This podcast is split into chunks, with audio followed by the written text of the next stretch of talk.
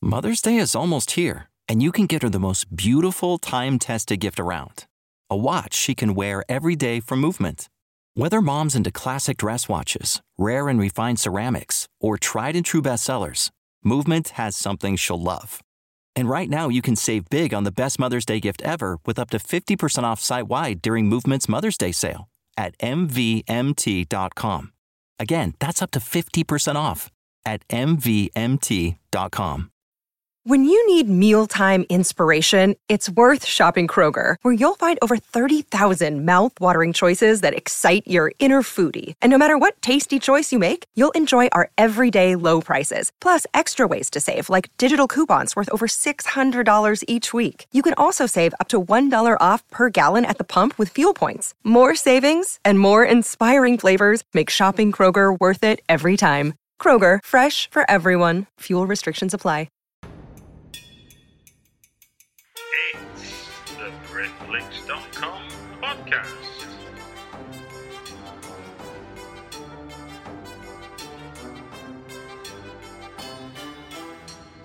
It's the Britflicks.com podcast. Welcome to another Britflicks 5 Great British Horror Films podcast. This is uh, still an early, early going series, but it's been fun while they've happened. So while I can do it, I'm going to reach out to friends, filmmakers, and the like. And today I've got a friend and a filmmaker in uh, David Mault. Hello, David. Hello, Stuart. Well, welcome to the show. I'll just do a quick run through on the format so people know what's happening, so I don't think I'm being rude. We're going to talk about five British horror films, and we're not going to. I'm not. I'm not asking guests to come on and say, right, what are the definitive five best. What we are doing is five that you find interesting, that that are interesting to talk about, but also to alert the audience to, to, to, that there's something worth looking out for, and, and we'll get into why that is. But we will be restricting each film to 10 minutes, so I'll have a counter going, and when we reach the end of that 10 minutes, whether whether I like it or not, regardless of where we're going, I'll have to stop us and we'll move on to the next film. All right? Yeah. Cool. Right then, first out the traps on your list of five is 1960s Peeping Tom. Yes. Uh, well, first of all, I want to talk about the list. I'm not going to name the other ones. We'll do that as we're going on, so Okay. People, people can be surprised what they are. But you know, uh, when you first put this to me, um, I was intrigued because I'm not what you would consider your archetypal horror guy or even a genre guy, you know.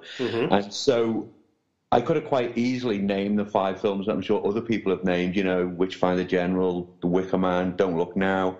And so I've kind of come come at it from a different angle. And you know, bizarrely, I've just read an article and saw, saw you commenting on it. And I know it's one of your bugbears of like this idea of like, oh, it's not a horror film because it's like it's got critical support. And there was that Guardian article today about the stupid term post horror. Yeah, yeah, yeah. Hot on the heels of Death Wave and Yeah. straight straight after Elevated Genre. Yeah, you know it's absolutely ridiculous because I, I I remember talking to you quite in depth uh, around the time The Witch came out, yeah. uh, and that was you know very good, lots and lots of lots of great reviews, and it is it's a great piece of work. Uh, but lots of critics who are not really into horror as a genre elevating it to like, oh well, it's not really a horror film, you know, because it's, it's like a serious work of cinema, which is absolutely ridiculous. It is a horror film, you know. This idea post horror, it was like, really? It's just absolutely ridiculous, and it's just pure and utter snobbishness, uh, you know, and like people looking down their nose at horror, and that's been a, that's been a long standing theme, hasn't it? That people into the genre, it's kind of like people into heavy metal. They're, they're, kind of like looked down upon and sneered at, don't you hmm. think? Oh, without a doubt. I mean, I, the joke I had, the joke I had was like, it's not math rock if I, it's math rock if I like it. It's heavy metal if I don't. Yes. There's a very a very niche gag, but I knew you'd get that one. So, you know, let's so start and, and, and, and as you said, we're going to do these in chronological order. So uh, you said my first film was Peeping Tom, Yes. and this is Michael Powell's uh, 1960 uh, British film, which basically destroyed his career. You know, uh, Michael Powell had a long-standing uh, filmmaking career with uh, Emeric Pressburger. They made some of the most loved uh, British films. Um, you know, uh, Matter of Life and Death. You know, to name, to name, to name but one. And then he made this film, Peeping Tom, on his own. One has to say, you know, it, it was written by a really interesting guy called Leo Marks, who's uh, was a crypto- cryptographer in the Second World War and uh, a linguist. And he wrote the script, and it's basically this is a film loved of filmmakers. You know, it is. It's anyone that's seen it and seen the use of red and the use of dark colours in it. You wouldn't need to be told that it's one of Martin Scorsese's favourite films. But when the film came out, it was absolutely annihilated by the press. They absolutely hated it. You know, uh, some of the reviews are just, and some of the reviews are unbelievable, saying it, it should be.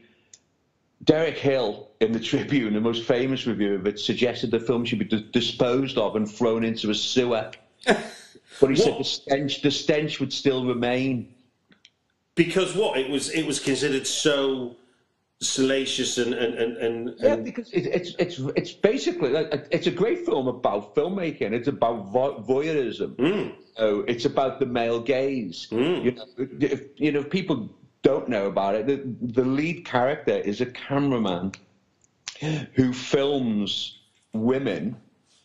He has like he has like this uh, knife that comes off a camera, and as he films, he films them as they're dying you know, and it was just, you and mainly he's picking up prostitutes and stuff like that. A very seedy film, all, all set around Soho in London and stuff like that. Um, you know, but it's just really, really creepy. You know, his career never, never recovered. You know, after this, the only jobs Michael Powell could get as a filmmaker were, um, remember the Children's Foundation films? oh yeah, He was directing them. That's the only work he could get until he got acclaimed by filmmakers in the American filmmakers in the seventies, like Scorsese, like Coppola, and they uh, Scorsese looked upon him as a mentor, you know, and would show him uh, first cuts of his films and stuff like that. And then uh,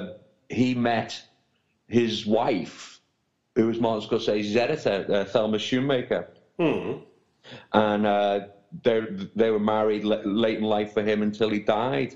You know, she's still is Scorsese's editor, and and very much like the the keeper of the torch of Michael Powell when his films get um, uh, reissued. I, I think it's, recently it's been I think there's been a 4K restoration. So you know, What's uh, the story there then about how it got roundly trashed, but managed to come out of that trashing 10, 12 years later It as, it as a was- it- beacon, it- as a beacon for filmmakers?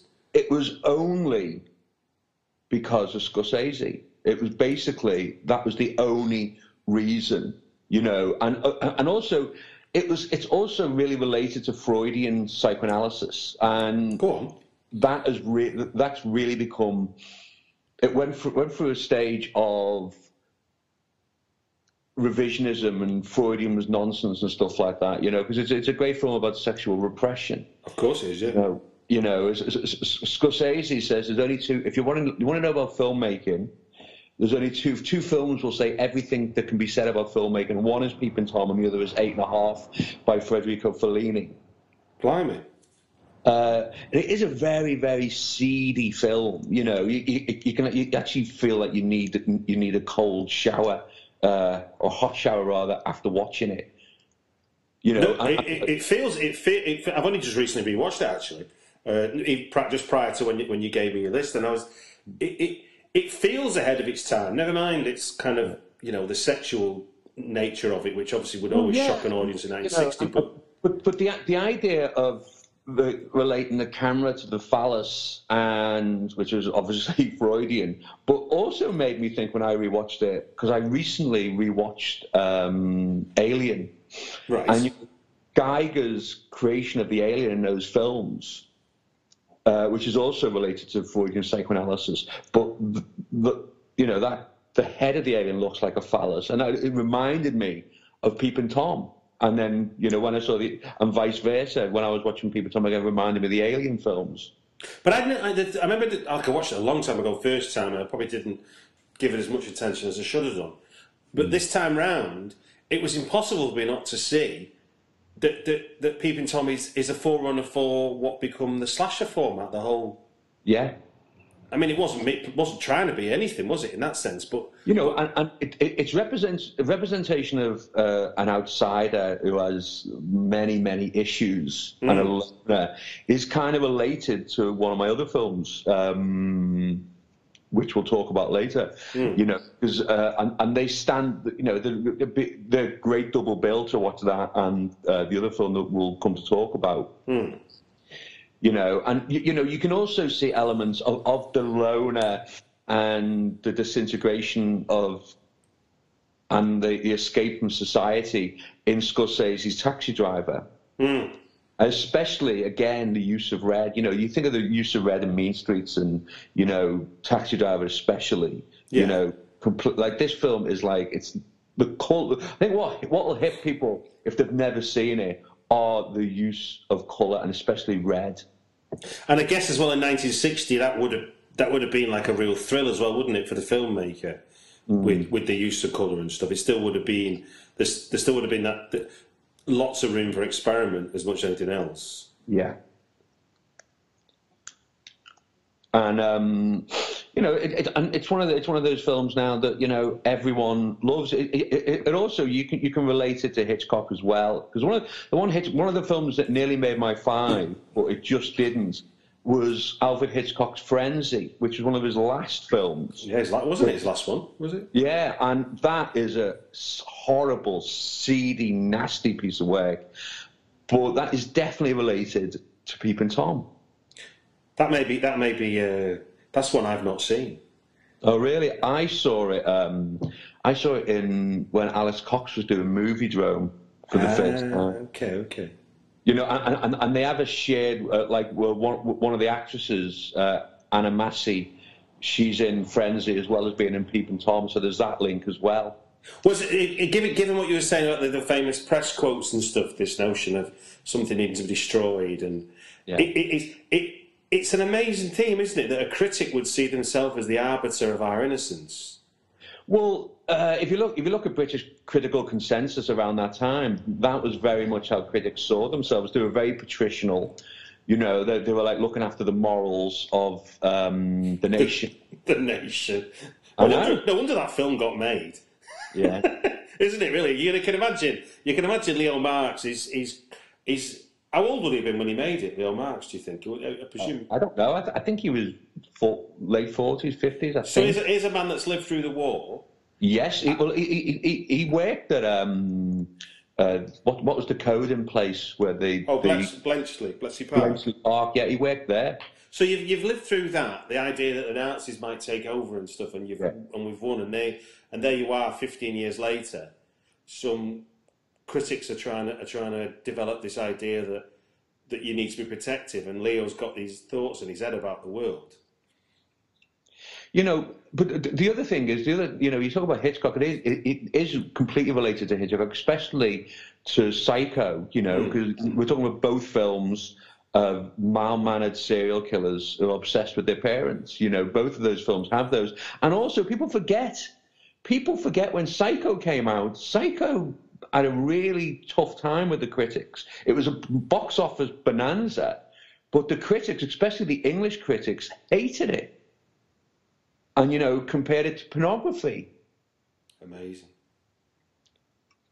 I think, that's, I think that's the important. That's always the interesting thing for me about these films that seem to have stood the test of time. That started off life by getting a kicking off the people that were meant to help give it life. You know, and but but the the, the, thing, one of the things. Oh, 10 Uh, minutes are up, David. Oh, 10 minutes are up. We're moving on then. Never mind. Right then. So your next film, and I'll just hang, hang my finger over the start button. So we're, we're jumping from 1960 now Yeah. to 1984. Do you want to tell us what that's for? Uh, oh, I, I don't know because I don't know the precise date. Is that a... Threads. is it Elephant? Threads. Oh, Threads. Okay, Threads. Oh, I've I've I've, I've give uh, one, one of the other films away there. We'll be right. well, Threads is uh, well. First of all, I want to talk about. As I said, I was going to cheat and talk about. There's two films that should be watched side by side. You know, and the first one is Peter Watkins' The War Game, which was made in 1965, which depicts a nuclear war and the build-up to a nuclear war. You know, um, the, the Again, I've, BBC not, I've not seen that either. the BBC refused to show it because it was it was considered to be too horrifying for the medium of broadcasting. God. And it was eventually broadcast, even though it was made in 1965, it wasn't broadcast on the BBC, on, this is the link, until 31st of July 1985 uh, for the 40th anniversary of Hiroshima and the day before a repeat screening of Threads. Get out It's of only, town. it's only- it's only a 50 minute film and it just depicts the prelude to and the immediate weeks of the aftermath of the Soviet nuclear attack. And it's done very much like uh, TV news Right. you know, and it's horrific in it because we have to understand, you know, uh, I wasn't around in 1965, but you know, that was I think that was the great uh, cloud that hovered over everyone, the basically possibility of nuclear annihilation. You know, 19, 1965, you know, the Cuban Missile Crisis had happened. You know, people were terrified. You know, the Cold War was going on. And so, you know, this to see this and to see it was so revolutionary that it wouldn't be, even though it was paid for the BBC, it wouldn't be wouldn't be screened till over 20 years after it was made. Actually, says a lot about the power, you know. And Peter Watkins is like an amazing filmmaker that makes the most bizarre, incendiary films. Um, you know, and, and, a, a lot of people uh, may not know who he is or, or may not know his work. No, no, I don't. That's for certain. I'm, I'm, Yeah. making, a note here as you talk. Well, he, he, he- made a, uh Culloden, which was another BBC film about the, the, the, the massacres in Scotland. You know, and it's just his work's just amazing. You can get them all. Um, I think there's a nice BBC box set. But um, anyway, we'll we'll move on to threads. But I just wanted to say I'm going to talk predominantly about threads, but people should definitely check out the War Game. No, I felt like you just. I felt like you just did a, an important public information service there. Oh, right. Well, that's good. uh, Threads was written by Barry Hines, who uh, wrote Kes, and directed by Mick Jackson, who's gone on to. Um, didn't he make Pet Cemetery? He's, he's had a career as like a, a Hollywood I think, minor. I think so. Yeah. Uh, well, this was um, this is a docudrama account of nuclear war and its effects on the city of Sheffield. So it takes place in the north, and Which was already an interesting choice, isn't it, in of itself? yes, it is. You know, and, and it's people still talk about this film and still seeing this film and how terrified they were. Uh, Peter Bradshaw, the Guardian, recently uh, wrote a piece in the Guardian about it, saying it's you know it still terrifies him, and it's and you know again we have to get back to the idea that you know people when this film was made were dealing with this every day. You know, I remember being in the eighties, you know, and Well, you and I have the same vintage. This this this hit us right at the same age, didn't it? Yeah. You know, and, and fo- it focuses it it focuses on both on a macro level and a micro level. You know, w- we look at two young Sheffield residents, Ruth Beckett and Jimmy Kemp, who are about to get married because of an unplanned pregnancy, and then against that we see the ratcheting up of tensions between America and Soviet Union over Iran. Hmm. And you know, the Home Office directs the Sound familiar?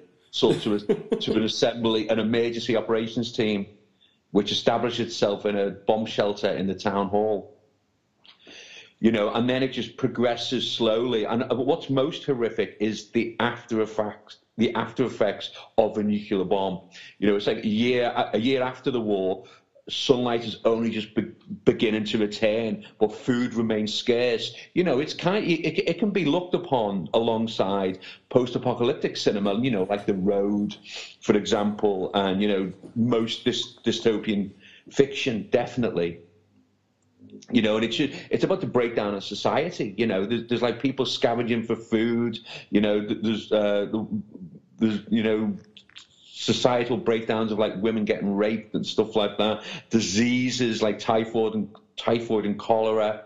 You know, the, the government uh, becomes really authoritarian to try and create order. You know, it's just a fascinating, fascinating film, all told via the prism of a neo realist approach.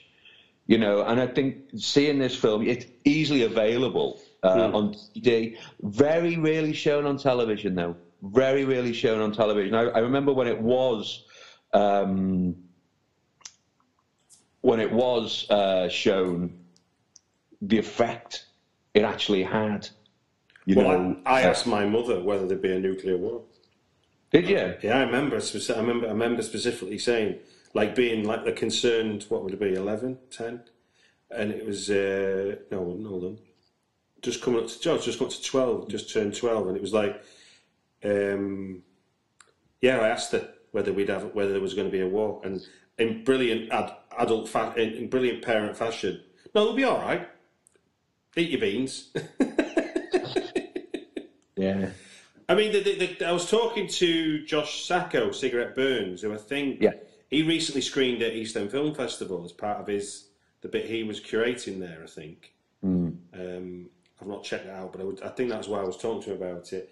And he he was obviously he's American, and obviously wasn't here when it was screened originally.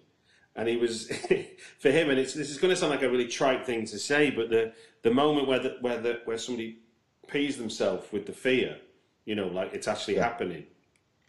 He's, he said he, he, couldn't believe many people. That's how. That's how people. That the, that's like a, a, moment in the film that says that speaks volumes, doesn't it? But also, yeah. it became. It became. It's a lasting memory for kind of like a generation of TV watchers.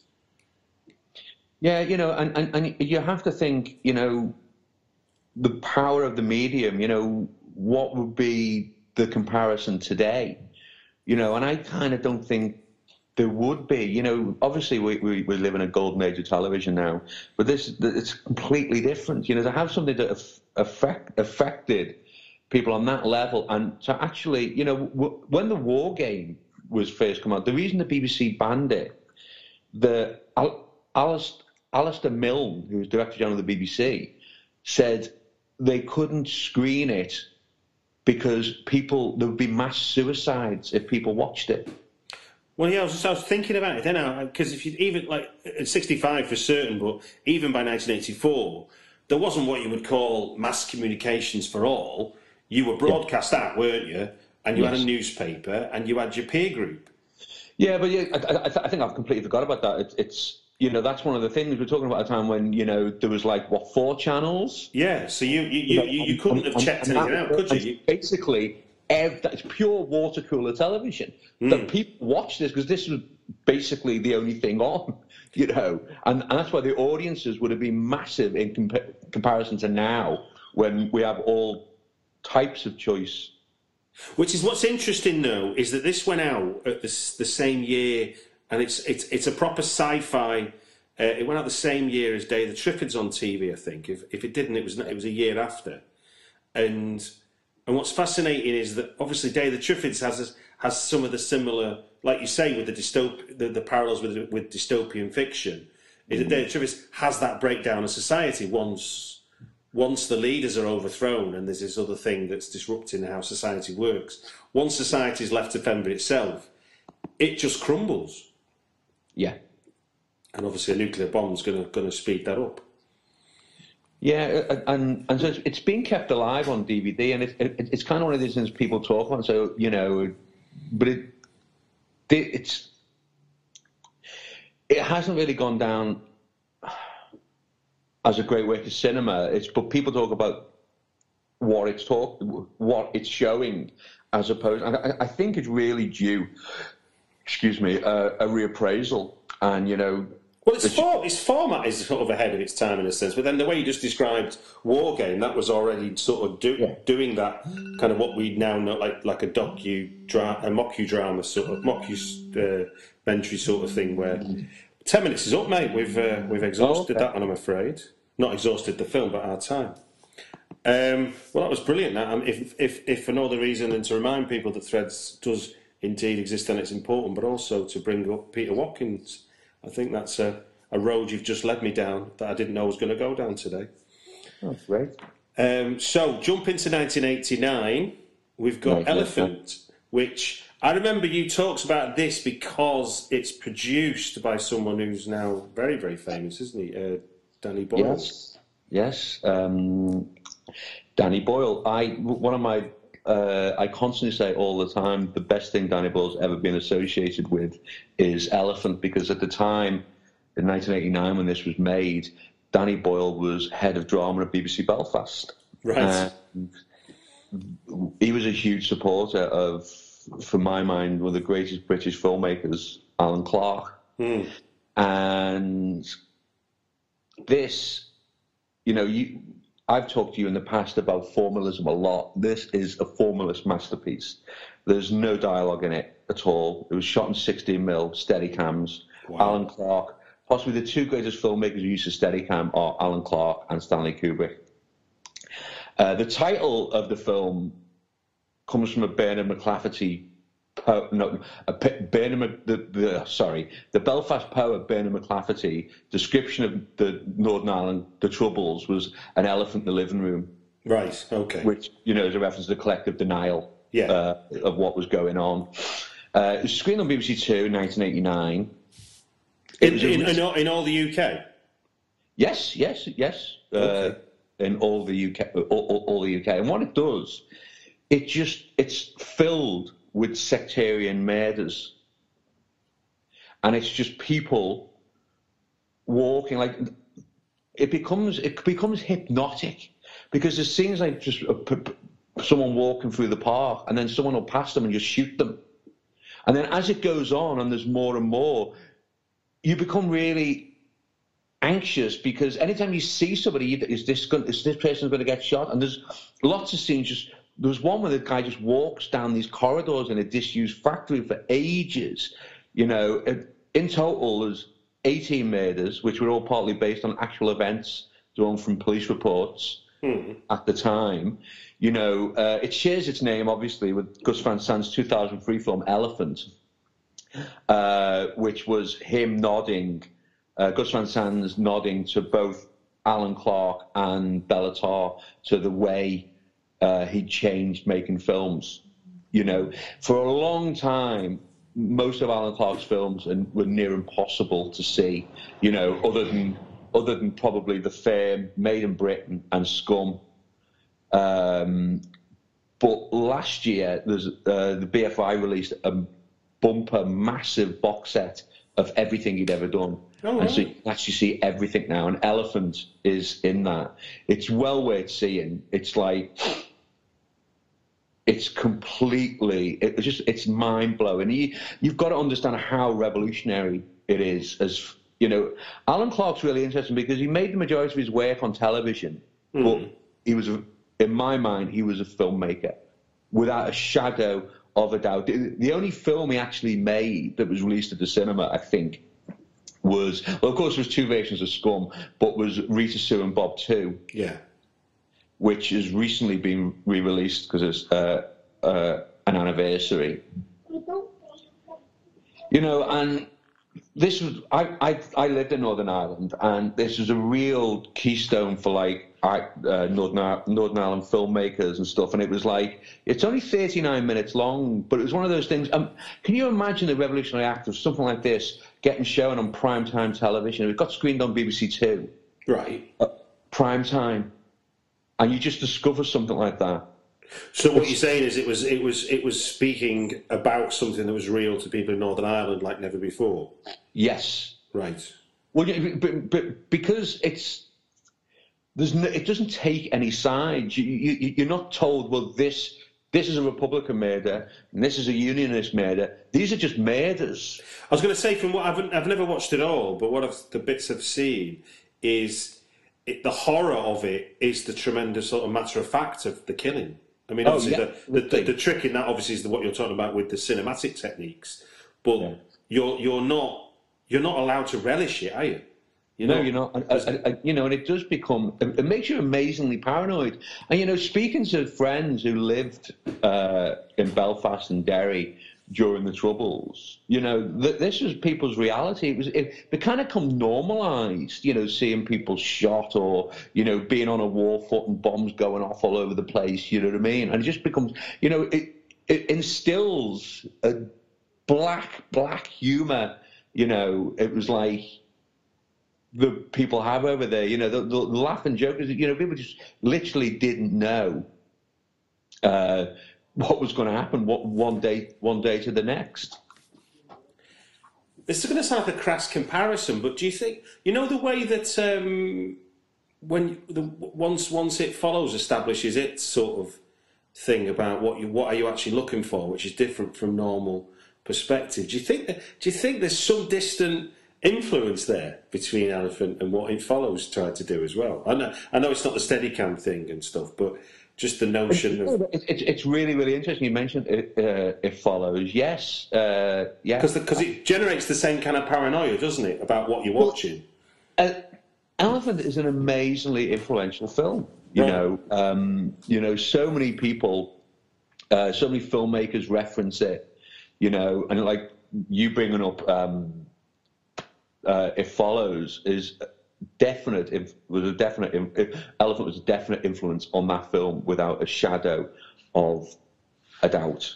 You know, it's just, it's real. I, I just, again, this is a, other than the box set, this is people, people watch, people were watching really badly VHS recorded, put up on YouTube uh, versions of this film because it, it you know, it be, kind of came like Clockwork Orange for so long. It was like you know, it was near, near impossible to see. You know, there's, there's there's like three films we've talked about already. You know, that are British, and for a long time were next to impossible to see, and were, will were never reshown on television. But also, they're, they're, they're, British and, and, and they're not they're not compromising their vision, are they?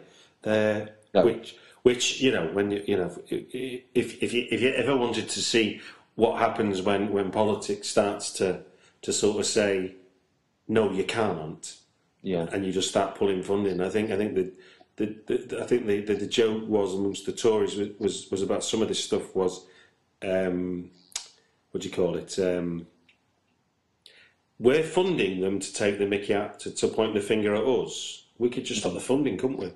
And, Yeah. and you know, and that's kind of, and then you get, and really, it's not about pointing things at the Tories at all. That's just them having a guilty conscience. These things are just about what life's like, aren't they? And then if life, if life's not portrayed, then you're lying, aren't you? you know, but, uh, you know, I also find interesting the the, bana- the banality of the horror and the the no- horror within the normal and the everyday. You know, because again, it gets back to the idea of like, you know, what is horror? And I, I think it's a ridiculous um, uh, question, really. You know, uh, is Elephant a horror film? Well, yeah, it's horrific. You people are getting killed left, right, and centre. Of course, it's a horror film. You know, and I, I- I think uh, the genre is all the better for having an open door policy. You know what I mean? And and, and uh, all encompassing church. You know, rather than saying, "Oh, you're not, you are, you're not, you are." It's, it's ridiculous. It, it just it just is. And so, yeah, please go out and see this film because it will stay with you, and you'll be thinking about it a long time since you've seen it. And I said it's only 39 minutes long, but you know, it's uh, At the, at, the start, at the start of it, David, you mentioned about Alan Clarke's use of Steadicam. Do you want Yes. to talk about why it's an effective use? What makes what makes him a great champion of it, as opposed to Tim- just Tim, just Tim using it? Roth, Tim Roth, who starred in uh, Alan Clarke's Made in Britain, Yeah. said Alan's basic film technique is here's a character and we follow them. And basically, that's what he does. And that's why the Steadicam was invented for someone like Alan Clarke, because he just takes a character and he just follows them from behind, side on, and it just gives them that freedom. to Just, you know, and, you know, there's, there's a famous, Does Linklater reference him at all then? uh, I don't think so. I don't think so. It, it, it's, it's, you know, the, the idea, editing can be looked upon as being totalitarian. in in the, in the sense of someone is trying to expressionistically show you what what they want you to think or get from something. What the Steadicam takes away and what formalism takes away from that, there's nowhere else to look. There's no more cuts. This is the only thing. Hmm. And th- there's a there's a sense of cinematic purity with that, you know, because all you're seeing, everyone is seeing the one same shot.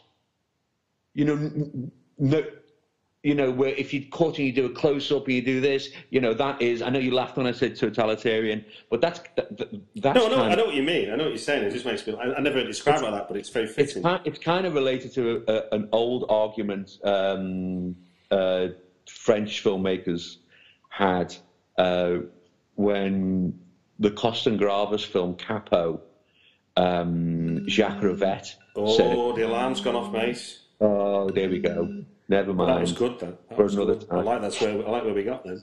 Right then, we're going to be jumping another few years now to two, in fact, in fact, to twenty years to two thousand nine to one of my favourites, Yeah. Tony. Yes. Now, Tony is the film that I said could would be a great double bill with Peeping Tom. Yeah, And I think the director, Gerard Johnson, is a really interesting filmmaker. And also, he, not many people know about him. You know, but he made like two films. I, I know his yeah, last yeah. film. His last film screened at Edinburgh, and like people hated it. Really, really hated it. Uh, but he, he's, he's kind of like works outside the the British film industry system, really, doesn't he? You know, I thought it was interesting. This other film. I mean, you know, it's flawed, but it's it's Yeah. interesting. I'm just trying to find the title now. Go on. you know, and, and so Tony is again. I'd say it's a companion. Compa- it's like the British. To be really trite, it's like the British Henry Portrait of a Serial Killer. And it couldn't be more British in its comparisons. Oh, absolutely. You know, you know, the, the lead character uh, li- lives alone in a flat in Dalston in a tower block. You know, he, he goes about his life, quite a sad life. He obsessively collects 80s action movies and he just aimlessly wanders the streets. You know, tries to pick, tries to connect, doesn't he? It's about, it's about, it's about a, a film of disconnection. So one of the quintessential great London films, I think. The idea of like one of the biggest, most, biggest and best capital cities in the world, and how people can get lost. No, I, I, I was talking to a friend. Of, one, I don't know if you ever saw that film Junkhearts, Yes, which that was while while again flawed film that achieved the brilliance of. Despite being in one of those vibrant cities, if you're on your own, you're on your own, and nobody's going to look at, nobody's going to help you. Yeah. And I think to- you're right. I think Tony Tony delves right into that by I think by by isolating us with him. I mean, I Yeah. think that that's one of the differences between um, uh, Tony and put Henry because Henry, you get the idea the world is going on, yeah, whereas in Tony, you don't think the, the world only happens. Is, for Tony, only happens where he walks. You know. absolutely. Yeah, you know, I, I, you know, and it's like um, the representation of London. Getting back to Peeping Tom is, you know, aside of London, most people who who don't live in London wouldn't really see and to see it on screen was kind of interesting. It kind of relates, even though it was um, it's made in like 2009 and it's contemporary. It very much seems to me a 1980s film. And, you know, we, we think of the horror stories that uh, you know um, gay men were getting put through when Dennis Nilsen was, you know, murdering, picking up guys in gay bars and hacking them up. Uh, I mean, Kill, Killing for Company is a massive influence on this movie. which The, the book, Brian Masters' book on um, oh yeah on, on Dennis Nilsen. I mean, the character um, that Peter Fernand, the, the character Tony that Peter Fernand, Fernando is playing is um, is is is a, is a kind of if Dennis Nilsen was in a tower block, I fell. Yeah. You know, to really, really, you know, the, people jokingly said to me, you know, if see a film with, uh, you know, no story or stuff like that, we we, know you're going to love it. But you know, I love the ending. nothing, nothing is tied up. You know, there's no ending. There's there's no there's no emotional catharsis, cathartic act that was like, oh, this is a bad man who's killing people, and and look, we've got him, and now he's going to go to jail. There's none of that. You know, we also need to talk about the amazing performance by uh, Peter F- F- F- Fernand. Fernando, you're as bad as me. Yes, that's it. Uh, and he's fantastic. He's really, really good. Walking around with his blue carrier bag. Yes, yes, you know, and it's just again we're talking about horror within the normal. You know, this is a, a sad guy, yes, but you, you you you could pass the likes of him maybe twenty times a day walking around London, or you know, wherever you're from in, in a major metropolitan city. Oh, without a doubt, without a doubt. That was again. I think you go back to that point. It's the it's the horror born out of what appears to be absolute normality. Yes, on the surface because because ultimately I think I think what what Gerard Johnson taps into very cleverly, which I guess if you take the Dennis Nilsen story, is that we're all we're all immensely complex people, aren't we? We're, we're not the surface that you see, and obviously to be a serial killer is is the kind of ultimate mask to wear. But but nevertheless, it's only a mask, isn't it? It's, Yeah. only, it's only like finding out someone's a bloody you know go-go dancer at the weekend, but they're the secretary to the chief exec on Monday to Friday. You know, people don't people aren't who you see as you see them. And, and, and film, obviously being a visual media, is the perfect um, perfect way to show that, isn't it? Because you go, look, here's one way of looking at someone, here's the other, and I guess you've got the echoes, haven't you, with Peeping Tom of the kind of exchanges with the newsagent, and then going upstairs to take the photographs, and you're like, oh right, okay, so this isn't just this isn't just a normal walk around the town. Yeah, it, it, it's it, it, again. It's, this is a film when it came out. It, it played um, Edinburgh Film Festival, and uh, bizarrely, it was released on my birthday. Um, but it didn't really get that wide of a release, and I think it's one of these films that people have just found on DVD.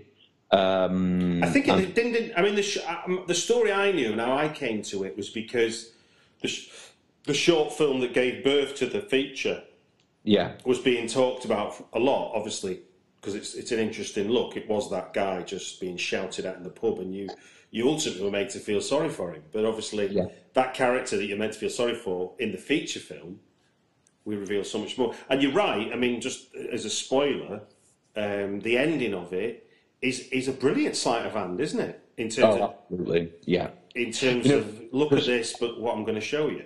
I remember first watching and what I do a lot of times, if I'm really into a film and I'm really enjoying it, and I'm in my head going, "Don't mess it up. Don't, don't, end it like this. Don't end it like this. You know, in, in a traditional Anglo-Saxon way. Don't." And you know, this film didn't. You know, and it was like, and, and it, then it then it became such a relief. I was like, "Oh, thank God." Thank God they didn't end it that way. They ended it the way they ended it. Well, it, it's it's it, it- well, it's again there's and there's there's there's a parallel with with Henry, isn't there? Yeah. Yes, absolutely. Yeah. Very similar ending. Very similar ending in in Henry. Because Yeah. because if we can't spot it and we're not looking for it, then Yeah. why why would Tony end with society going right? We caught another bad un. And, and, and look, that doesn't sound. That sounds like I might be advocating what he's doing. That, that's not what. But but in terms of the world we live in, this this is sadly going on. Yes. And it's the arbitrary nature that's terrifying and horrific. True, true, yeah. The idea of like meeting someone in a bar and then going back to their house and it was like, you know, and then you're dead. You know, and, and it's basically it's it's it's just like chance. And for like doing that one thing is like your life is over. But it's interesting, isn't it, that what, what Gerard plays with is perception. So everyone knows on the estate he's a weirdo. Yes. So when the young girl goes missing, all fingers are pointing at him. But what we know about him is that's the last person on earth he'd even go near. So Yeah. it almost feels like you're watching a potential miscarriage of justice in the sense of what he's being accused of and what he's really done. Yeah. Which would, which is a real surreal position to put yourself in as the audience, isn't it? It really is. It really is. You know, it's it's a real uh, mind fuck of a film. You know what I mean? It, it, it's it's just really, especially if you're not expecting it, uh, and you know, it really is like you- you're thinking, where is this going? You know, and again, you know, kind of related to um, not in any major way, but it sounds horrible to say there's compassion for a serial killer. But there kind of is, kind, kind of the way Todd Solondz in Happiness uh, manages to give compassion to a paedophile. Uh, this kind of does that. And it sounds really strange, doesn't it, to say, oh, you have compassion for someone that's killing and chopping up Well, men. no, well, no well, well, we, we know he's a killer, but when he's getting bullied by the job centre and threatened Yeah. with losing his benefits, we're, we're, we're, we're hoping he gets his benefits. Yeah? We're not, we're not thinking, yeah, uncover his killing, because the scenario isn't killer faced with benefit cheated. It's just a man trying to get on with his life, as, as, as awful as that is. And, and, and, ag- and again, you know, it's, it's, it's clearly a theme is that, that, that, that um, the horror out of the mundanity is what gets you the most because Absolutely. again, like your like your if, if Elephant was about people not knowing what that every day it could happen, in, in, in Tony, it's we haven't got we haven't got a clue what's really going on around us. And that ten minutes flew, didn't it? Yeah, it did. Blimey. Right then. I was going to ask. I- Last time I looked, it was about four minutes. Um, right then. Well, that's a, that's uh, a belter, and also just to add to that one, it doesn't half show a side of Dalston that you never see, as far as uh, Italian No. Italian Italian Vogue coverage of Dalston. S- certainly no hipsters, no uh, people riding around on, on playing ukuleles and riding uh, penny farthings. Right then, this last one, I'm so glad you picked it because I wondered I wondered when it had come up because it, it, it, it, it, it had a very lasting effect on me. This one, uh, 2013's Under the Skin. Yes, um, it's directed by Jonathan Glazer, based on Michel Faber's novel the same name. Uh, stars Scarlett Johansson, um, and it's again this can be related. Both these films are linked. This can definitely be linked to Tony. You Yeah. know, uh, this has Scarlett Johansson as an alien uh, driving around uh, Glasgow, picking up men and sacrificing them. Uh, they filmed. Uh, a lot of the people didn't know didn't know they were in a film. They they used lots of little GoPro cameras in the car and on the street and stuff like that. And you know, it's really, really unnerving. You know, it's kind of what can be considered a Marmite film because I, lots of lots of uh, mainstream audiences really didn't like it. I've seen it quite a few times at the cinema, but every time I've seen it at the cinema with uh, a regular audience, you've obviously got. I, I never understand why people do this, but it's like people on on a date who've decided what to go and see, basically by looking at the poster and like, oh, Scarlett Johansson, we'll go and see that, and then they're like, what? This, and they're getting up, walking out, and then being really ostentatiously exiting. You know, "Oh, what a load of rubbish. Yeah. boring. I saw it at the Prince Charles, so I was in I was a, I was in a safe uh, safe environment the first time I saw it. Yeah. Um, again, it has that Freudian sense of the uncanny and the other. And it's so intriguing, especially for the first 45 minutes, say, you have no idea where it's going. It's fucking with the male gaze, though, isn't it? Given giving us Scarlett Oh, yeah. Johansson as the I, I don't know what you call it. Is she antagonist, protagonist? I don't know. I don't know. She's the centre of the film. But you know, but they, when we were talking about chance, it's a, the same thing again, of like chance and compassion. You know, because she feels she feels sorry for the guy who's deformed, doesn't she? And she kind of like she kind of uh, and that's looked upon as um, weakness. You know, and, and and the scene a lot of people talk about is the scene on the beach with uh, with the guy. Uh, you know, it's just it's such a strange film. We also should mention the amazing score by uh, Mica Levi, which is just absolutely fantastic. Um, it premiered at the Venice Film Festival, where you know, again, it was a very divisive film. It got boos, it got cheers. Never, you know, never understand people boo films at film festivals. It's Absolutely ridiculous. It's, it's so silly to, to change filmmaking into football. Um, what what was what was it? it uh, I can understand that the you know the, the the the Woodford Odeon that it might get a few. What the hell is that? But why yeah. why did it upset? Why was it a Marmite film amongst in, in an audience that you might find at Venice then? What, what was what was uh, people reacting to? Yeah, I, I have no idea. You know, it's very you know people with Anglo-Saxon ideas of narrative, and you know this is again a piece of formalist cinema. You know, the plot if, if the plot is very very slight. Well, you're just basically you're just basically thrown in, aren't you? And then and then you, yeah, you have to you have to catch you you're forever playing catch there's, there's, there's no there's no hegemonic free act structure in this film. You know, no. there's no again. There's it's open ended. There's no like you know, and the last sequence is like is cinema in the guise of it's trans- pure transcendental cinema that relates to the best Terrence Malick, you know, the best of um, uh, Kenneth Anger. You know, it becomes like a quasi shamanic sacrifice. Um, you know, it's just. I think I've seen this film. I don't know, close to ten times, and yeah. every time I see it, I get something more from it. And again, it's very meditative. Meditative? Um, like a lot of formalist cinema, you know, like elephants, you, the the rhythms of travel and driving are integral to this film. You know, the way she drives around trying to pick up men on, and as you said, the playing with the male gaze. You know, obviously Scarlett Johansson is a very beautiful woman. Mm. You know, and so, and so when she's you know she's and then once we realize she's an a, uh, she's an alien and it's the idea of like she's not looking at them sexually at all. Mm. it's completely separate. And, and, we never like find out why she's killing them why she has to know now if anyone's read the book you know it does go into the, book's very different very well I, but to me that's what i liked about the film is that the film is truly an adaptation of the book because it isn't trying to be the book.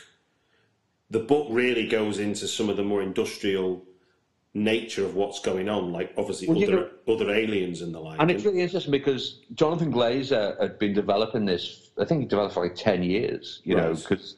Uh, and it went through various writers and stuff like that. Originally, it was going to be a high budget uh, Hollywood film with uh, a husband, husband and wife farmers who were aliens, and Brad Pitt was cast as one as the husband. Jesus tonight, that was a that was a close call, wasn't it? I know, yeah. But the but the book is about you know the industrial nature of somebody coming to farmers, you know, and, and yeah, and for whatever well, whatever reason. I mean, that, have you read the novel? Yeah, yeah, yeah, yeah, yeah, yeah. Because that's that's the novel and stuff like that. Whereas the book, the book just throws us in under one, like one alien, you know, one alien agent going about her stuff, and yeah. and it's only her because she's in the body of uh, of of Scarlett Johansson. I've no idea whether the aliens really. And, and, but this this is the interesting thing I like. I, I like people who take chances. I like actors that take chances, you know, mm. and the idea that if people people predominantly know Scarlett Johansson from being in the Marvel Cinematic Universe and then go to see this, their head will be fried. And I think that's a great thing, you know, because you know, imagine imagine as a teenager seeing this film, you know what I mean? And and up until that point, the only films you've seen are like you know, big American studio monoliths, and you see this film, and it was like it could switch a little button in your head, and it was like, well, you know what? There's other ways to tell a story. There's other ways to make a film. You know, and so this could be a great jumping off point film. And by seeing this film, you you'll start to investigate other films. It, it is it, it, interestingly under the skin is like um, is like a contradiction about the notion of making modern films in the sense that it isn't important that Scarlett Johansson is in that lead role, but obviously it would have been important in terms of getting that film to a point where we, me and you could see it. Yeah. And the fact that the way she performs isn't being of the um, Marvel universe. She's just doing whatever the script and or Jonathan Glazer's discussed with her needs to happen, and and and and that kind of downplayed aspect of it is if you've not seen anything like that before is what makes it well to makes it captivating to me. I think I think the beach scene, just holding a camera on a um, what was it like a, a, a, a baby in a cot little cot thing and we know we don't have to we don't have to go back and find out later but that baby's fucked and yeah.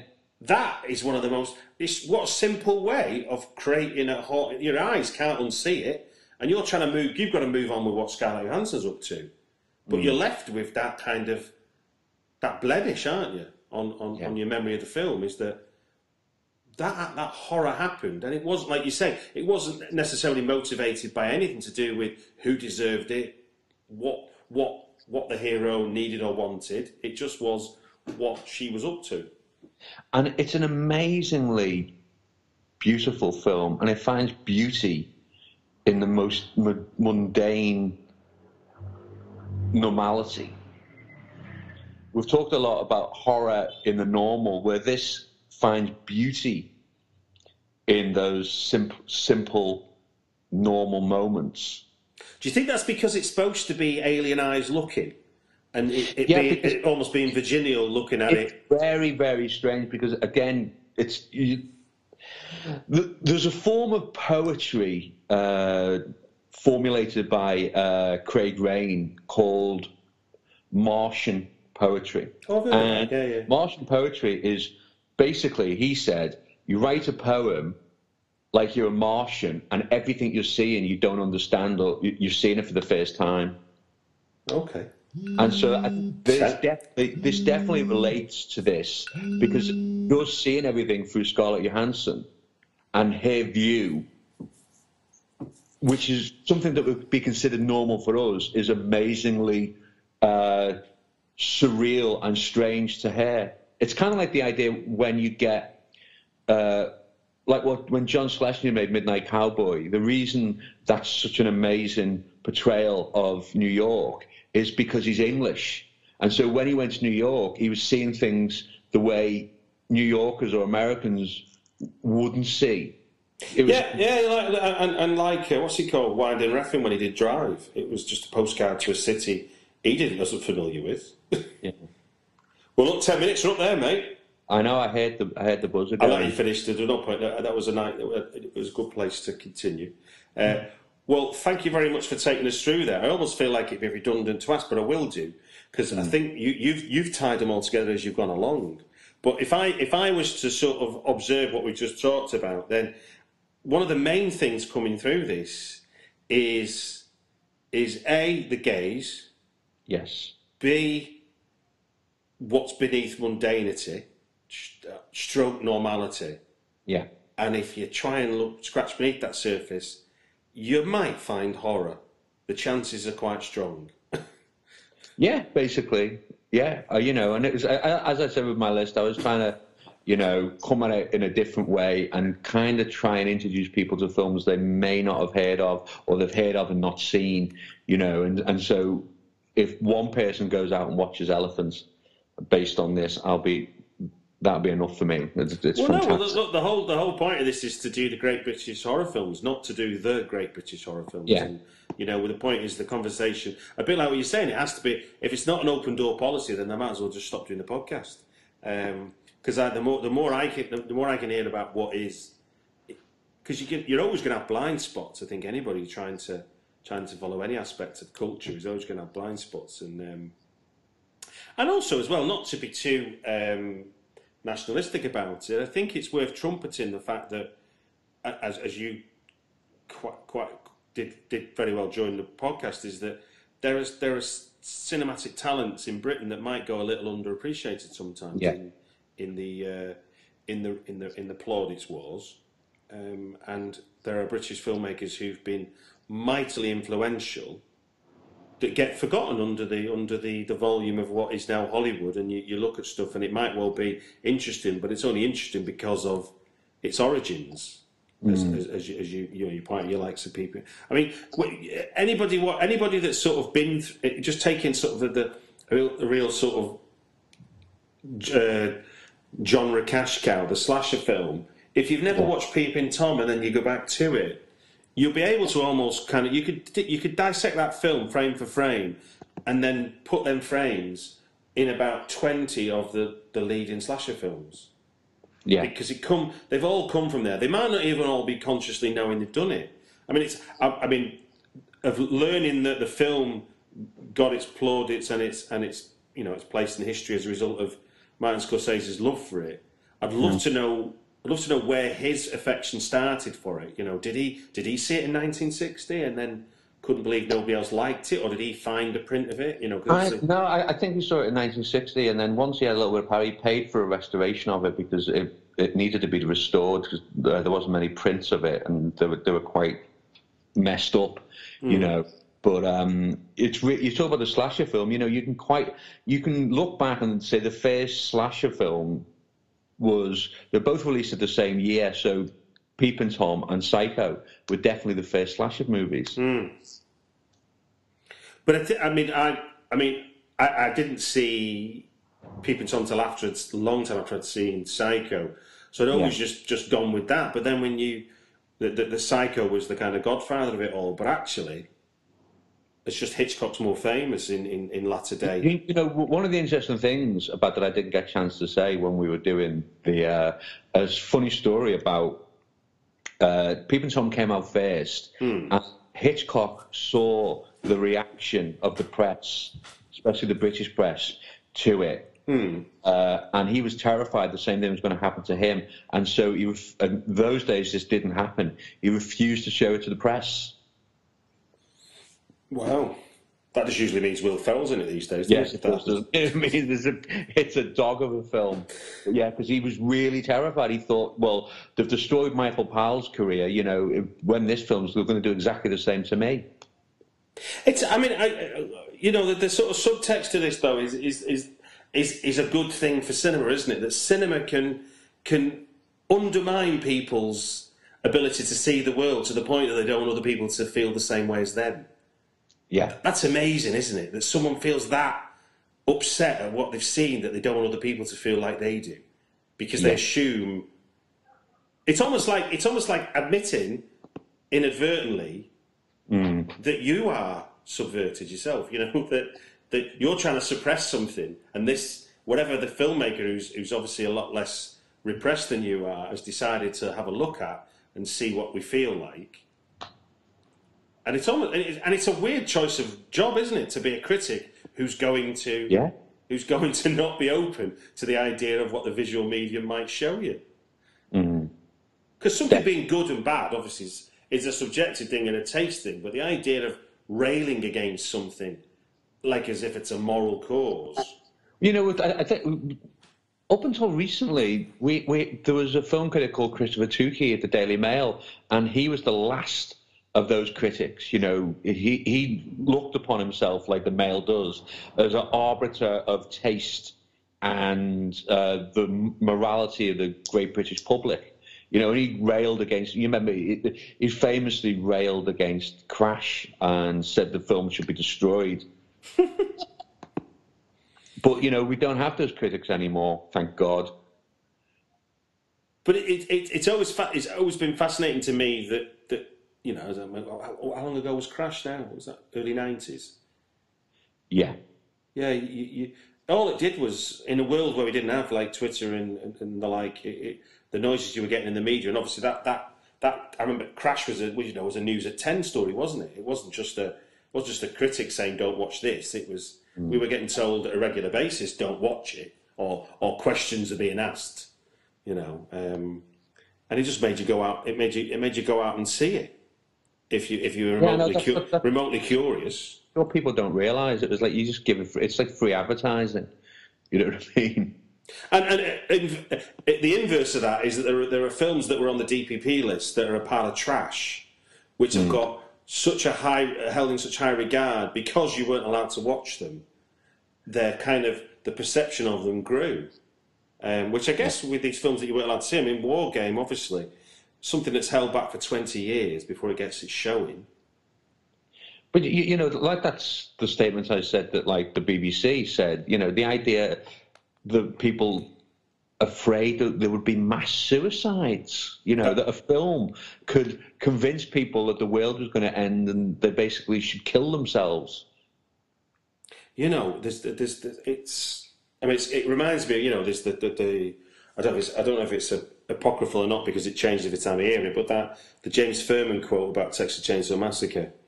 Um, it's all right for us to watch it, but if a car worker in Birmingham or a Yes. factory worker in Manchester was to see it, they wouldn't be able, they wouldn't know what to do. Well, you know, because Ferman was like one of those critics, like Peter Vituki and stuff. He, he, he looked upon that he was saving the nation, you know, and it, they did have they did, they did have this very idea, like you know, if it was a foreign language film, you could get away with anything because people that watch subtitled films are the middle classes, you know. but if it's English, in, English, you know, like, oh no, because. Uh, your next door neighbour could be watching it, and you know they have no no no control of themselves. They go and see it and go out and kill people because of it. It's absolutely ridiculous. Well, it's interesting because you, you were talking, you mentioned um, Rita Sue and Bob too, um, and I was talking about that today. And the original, because the original, it was originally a stage play, wasn't it? Before it was a screenplay. Yeah. And the, the, the woman who wrote it, she was castigated in uh, tabloid media for writing, wasn't she? that's the conversation open today. So you can, it's it's weird, isn't it? It's like somebody says, "Look what I've seen," and then the people go, "No, you didn't. Stop showing people that thing you've seen." well, look, so before you go, do you want to? Is there anything you you've got to? Um, you want to tell the world about any any film you're involved with? Or Uh, let me see. Well, the film was Uh, I made something a long time ago, and it's been getting edited, and there's been a bit of a hiatus, but uh, that should be finished and done for uh, October. what's that? What's that? A short or a feature? No, feature film called Okay. Damascus, and that'll be submitted because it's a very experimental piece, but hopefully uh, it will find a home uh, in the forum section of the Berlinale in Okay. February, hopefully. Brilliant. And then I'm writing my, I told you this last time, I was on, I'm writing my French thing, and then I've been commissioned by someone to write a script for another director, something I've never done before. Oh, that's exciting.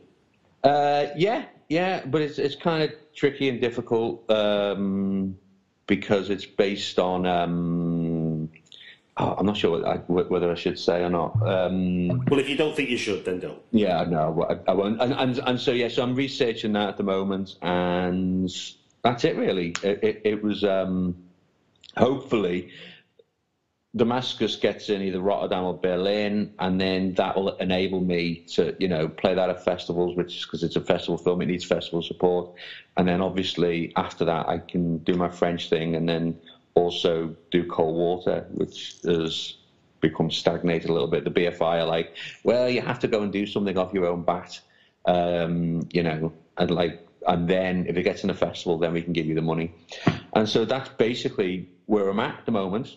Well, look, well, you, you'll you know you're welcome to come back on here to talk about Damascus then when the time's right. Oh, yeah. I'd love to because that'll be an, if it's experimental, then it will definitely be an education for me, Mm-hmm. And I'm all for that. So thank you very much for uh, for giving us your time on the five great British horror films. No problem. Thanks for asking me. If you don't already subscribe to Britflicks, just sign up for free at iTunes and you'll get the next episode right after we launch it. Or follow at Britflicks on Twitter for links to the podcast to stream from the website directly. Thank you.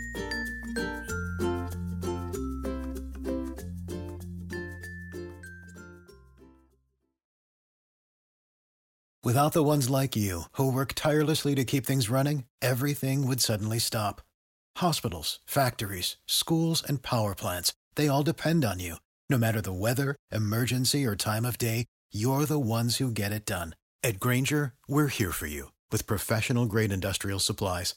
Count on real time product availability and fast delivery. Call clickgrainger.com or just stop by. Grainger for the ones who get it done. Hey y'all, Darius Rucker here. You know, a lot of people ask me, what inspires your music? And one of the big things is a strong sense of place. That's why I love my home state of South Carolina and want to share the awesome things it has to offer. From the beautiful mountains down to the sunny coast, it's got it all. Not to mention two of my personal favorites great golf and amazing food. Come see why I love this place. Visit discoversouthcarolina.com.